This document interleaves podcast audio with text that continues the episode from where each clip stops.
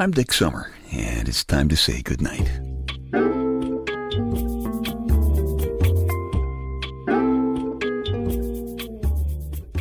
This is a quiet place to rest your head, a safe place to hide a hurting heart, a gentle place to fall. We just call this place goodnight. There are day people and there are night people, and I've always been kind of a night person. You know? Always loved being on the air at night. From a practical standpoint, when I was at WNBC in New York, I could park right across from St. Patrick's and walk right past the Rockefeller skating rink where they put that big Christmas tree, you know, and go right up to the studios in the RCA building, you know, and it, and it didn't cost me anything to park there. I don't know if you've been to Manhattan lately, but parking in Manhattan, um, unless you are driving a Jaguar, probably costs you about the same as your monthly uh, uh, fee for paying off the loan on the car. But it was free because it was at night. Loved it. Loved it. And then when I get upstairs to the studio I, in a, that little second floor room and in, in that mostly dark 60 some odd story skyscraper, I, I would call my nightly coast to coast huddle on NBC radio. The huddle, that, that's what I call the people who listen to me at night. My huddle, as in a football huddle. That's a bunch of people who are gathered around for mutual protection and they have a common goal in mind, you know? In my huddle, the goal was making it through another night safely. And, and on a good night, if we got a little lucky, maybe we'd find a little smile too.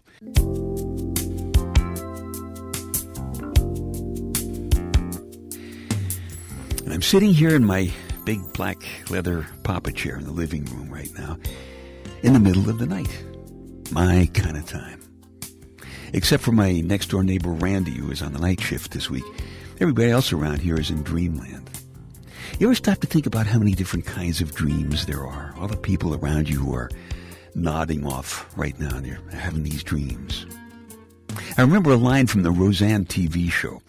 Roseanne said something to the effect of, quote, it doesn't matter if a girl marries the man of her dreams because 15 years later, she's going to be married to a reclining chair that burps anyway. Such a gentle flower of womanhood was Roseanne.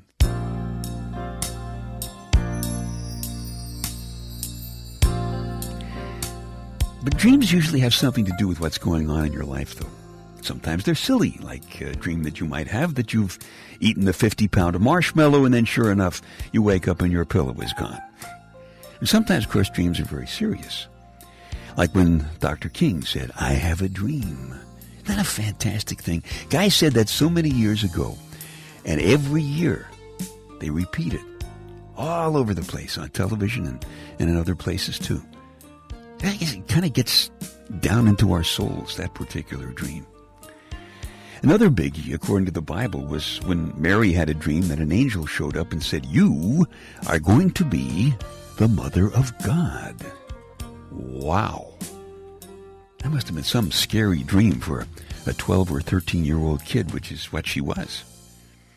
Everybody has scary dreams, though, nightmares. My Lady Wonder Wench doesn't have them nearly as often as she used to.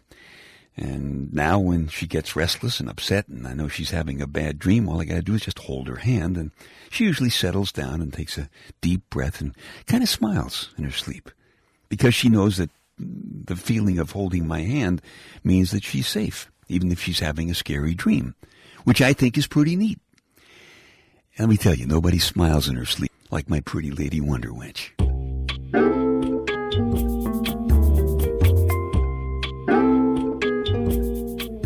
Have a dream, know, not as big as Dr. King's dream. Uh, he was a giant, of course, but my dream is, is just about big enough for an ordinary Louie Louie generation guy like me. And you know about the Louie Louie generation because I've been telling you about it. That's people who have had the memory of that song playing in the back of their minds for a few years and have a, an appropriate attitude about life. Well, my dream is to spread the wisdom of Big Louie, his own bad self, the chief mustard cutter of the Louie Louie generation. Especially wisdom statement number 69, where he says, quote, just because you hear the woman in the next apartment screaming, Oh my God, at this hour of the night, don't jump to the conclusion that she must be praying just because she's past 40 years old. That's Louie Louie Wisdom Statement number 69. Good statement. Big Louie's point, of course, is that there's quite a bit of life going on even after the barely post pimple stage that we all go through. you never hear about it, you know? The, the, the singing stars are now 15 year old girls who are singing about the love of their lives. Now think about that. The love of the lives of 15 year old girls would be those boys you see in the mall with uh, the manners of apes and pierced tongues and other body parts and pants hanging down around their knees. You know, now, look, to each his own. I know that's all right for pimple people and, and a little bit beyond. To each his own. But if you listen to the music or go to the movies or read the magazines, you would get the idea that all men and women get naked and chase each other going about a thousand miles an hour till we hit about 30 years old. And then all of a sudden we hit a, a wall, you know, and we suddenly put on suits and ties and, and wait to die. Or worse yet, we retire into some kind of catastrophic celibate clump. Wrong.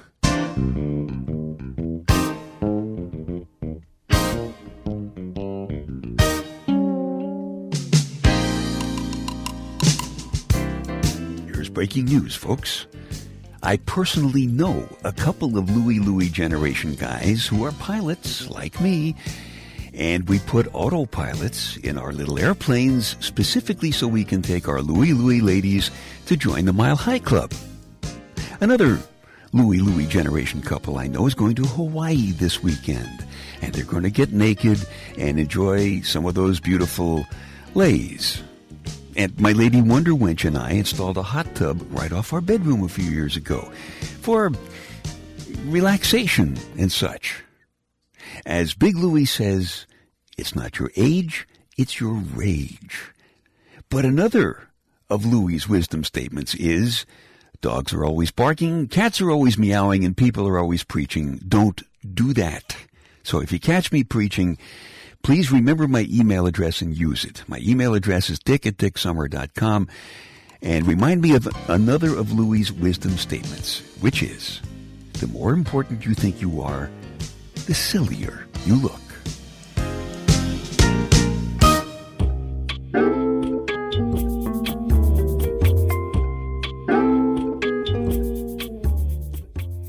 Dick's Details a bunch of totally unimportant stuff that you can stuff in one ear so you can squeeze the important stuff that's keeping you awake out the other ear, and that lets you nod off comfortably to sleep. Did you know that the scent of a human footprint is so strong that skilled trackers can follow it? I can, I can believe that, especially since I have been washing my own socks. Did you know that some butterflies' tongues are longer than their bodies? Bet that makes them such great kissers that that's the reason that we call them social butterflies. And for centuries, this is also true, many Europeans refused to eat potatoes because they're not mentioned in the Bible. And that's probably why it took McDonald's a while to catch on there too, I would suppose. Dick's Details, they take your mind off your mind. I'd like to tell you a story about a woman who spent years dreaming of being in love with a guy. And when it seemed like the dream was just about to come true, a quick question went flashing across her mind. Stories in the new Night Connections 2 personal audio CD, and it's called The Dinner Date. You never expected this to happen. You're beginning to feel warm and wet and weak just thinking about dinner with an old friend on Sunday. You've never been lovers. You came within moments and less than inches of it. The first time was during the summer that you both graduated from school. It was after an outdoor concert in the park. The night was warm and summer magic and private and dark. And you let him half undress you. You were both sweating and you let him hold you against his bare chest.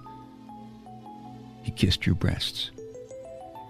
You'd never let anybody do that before. Then you just got scared. You suddenly went cold. And you said no and pushed him away. He was so frustrated he punched the grass and sprained his wrist. You couldn't help but laugh a little, but you were scared too. Later, it seemed like the right decision. By Christmas, you were both involved with other people. And about a year later, you both got married. As the years went by, you never forgot that kiss. You remembered the feeling of his lips on your breasts, the scent of his hair, and the summer grass, and the sweat, and how young and intense his eyes were looking up into yours. It was a scene that filled your fantasies as your marriage started going downhill. During those years, you ran into each other several times and had lunch twice. Second time, the week after your divorce, in one wild, unguarded moment, you let him know that you wished that you hadn't said no all those years ago, and that if he asked again, the answer certainly would be yes. You blushed when he didn't ask. But then a week later, he showed up at your office, and he did. But the fantasy moment had passed, and you remembered that he was a married man. Yesterday, he called and told you that his marriage was also on the rocks, and his wife had filed for divorce.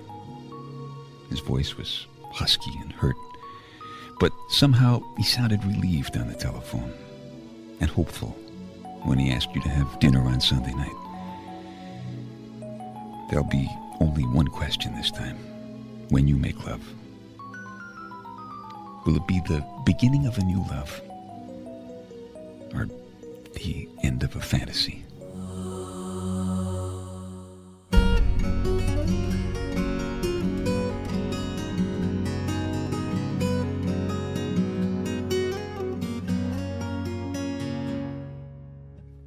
What do you think? I'd say it's worth taking the risk, and I hope she did. I really don't know. That's called The Dinner Date. It's from the new Night Connections 2 personal audio CD. If you like it, you can just keep this podcast. Or if you want a fresh copy, just go back to dicksummer.com and download it from the Night Connections 2 icon there in the front page. And I tell you, I, I would not want to live in a world without dreams. It would not make my nights as nice as I like them to be. Dreams are good, even even frightening ones. Big dreams like Dr. King's, and little dreams like spreading the word about Big Louie, his own bad self. Big dreams tend to make people beat their chests and say, We're number one, we're number one. Little dreams just put a little small voice in the back of your head at the end of a tough day and it very quietly says, Hey, try it again tomorrow. Those are good too. But I think the best dreams are the ones that make my lady Wonder Wench smile when I hold her hand.